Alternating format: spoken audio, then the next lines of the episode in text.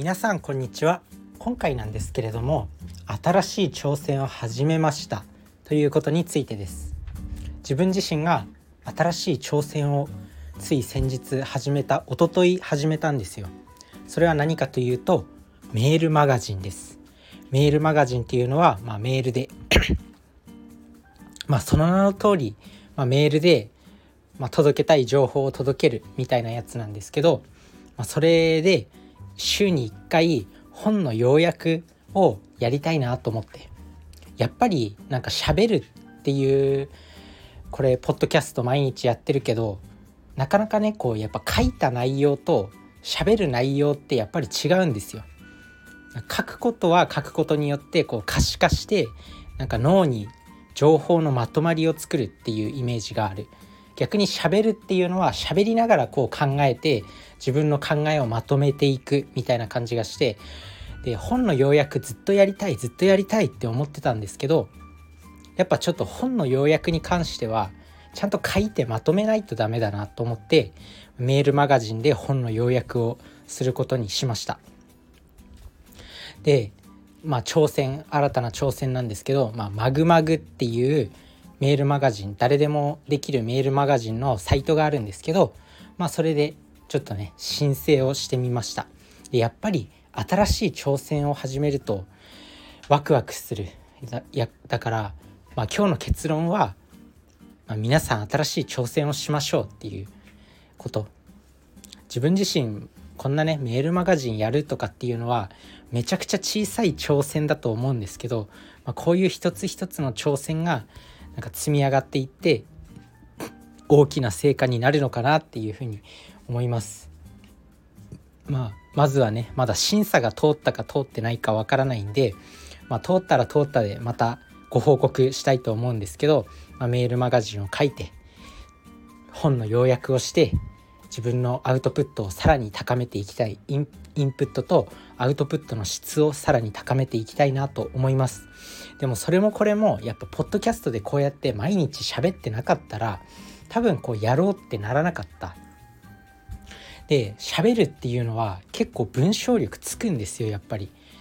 話してるからやっぱ言葉が頭の中に出てきたのを喋るじゃないですか。これって別に書くのでも一緒だと思うんですよね。書くのはやっぱ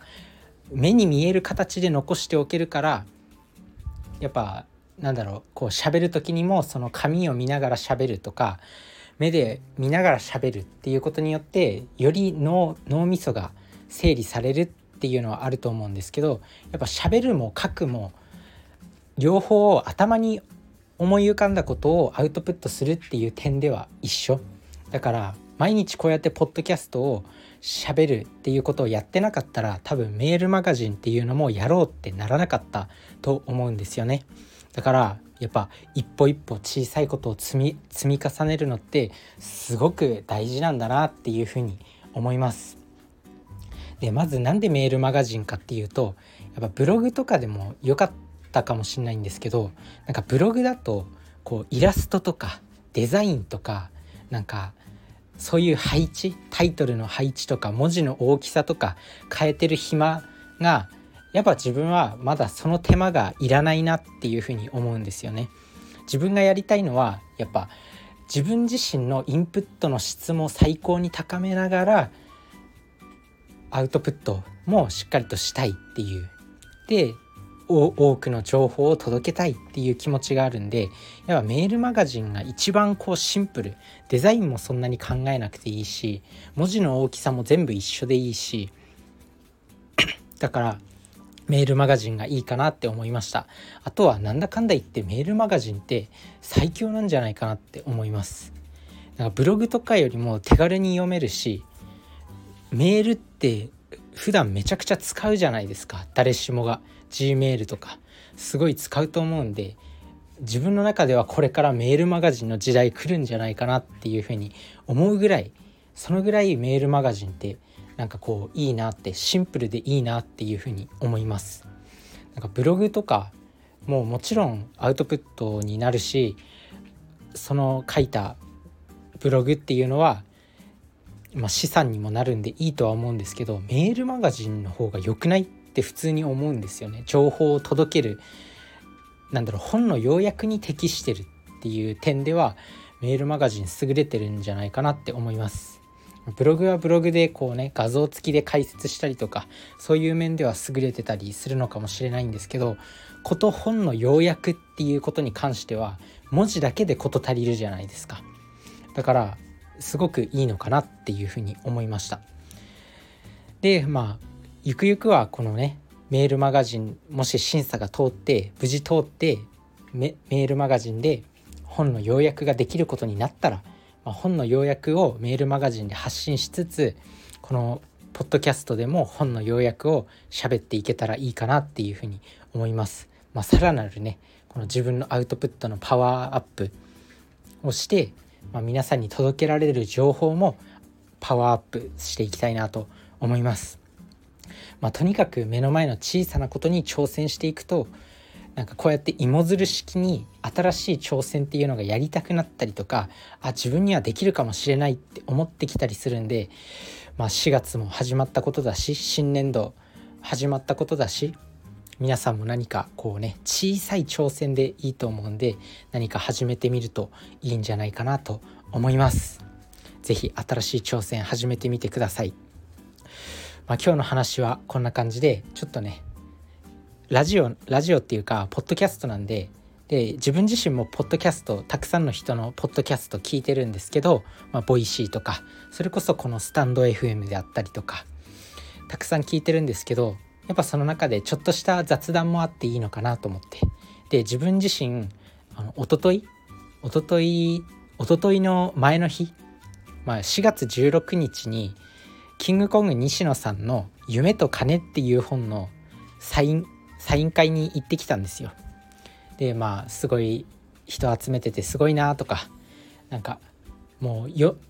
その本を受け取ってきた本をもらってきたもうその日にその本は読んじゃったんですけどでまあねちょっとサイン会だから西野西野さんと西野昭弘さんキングコングの西野さんと少しだけ話す時間があったんですよ。で自分自身芸能人にもう直接会うっていうのが初めてだったんでめちゃくちゃなんか緊張しちゃったんですよね。でなんか何聞こうと思って何聞こうと思って頭の中ちょっと真っ白になっちゃって西野さんって何でそんなにかっこいいんですかっていうねもう20代にもなってもうバカみたいな質問をしてしまいましたと。なんであんなね芸能人すごく忙しい方なのにしかもそんなねサイン会なんてしてくださってめちゃくちゃこうね時間作ってくれてなんかこう話す時間まであったのにで何か一つ学んで帰ろうと思って。で聞いたのがよ。聞いたのがなんでそんなにかっこいいんですかって。バカなんじゃないのと思って。で自分自身にうんざりはしたんですけどさすが西野さんお笑い芸人何何十年も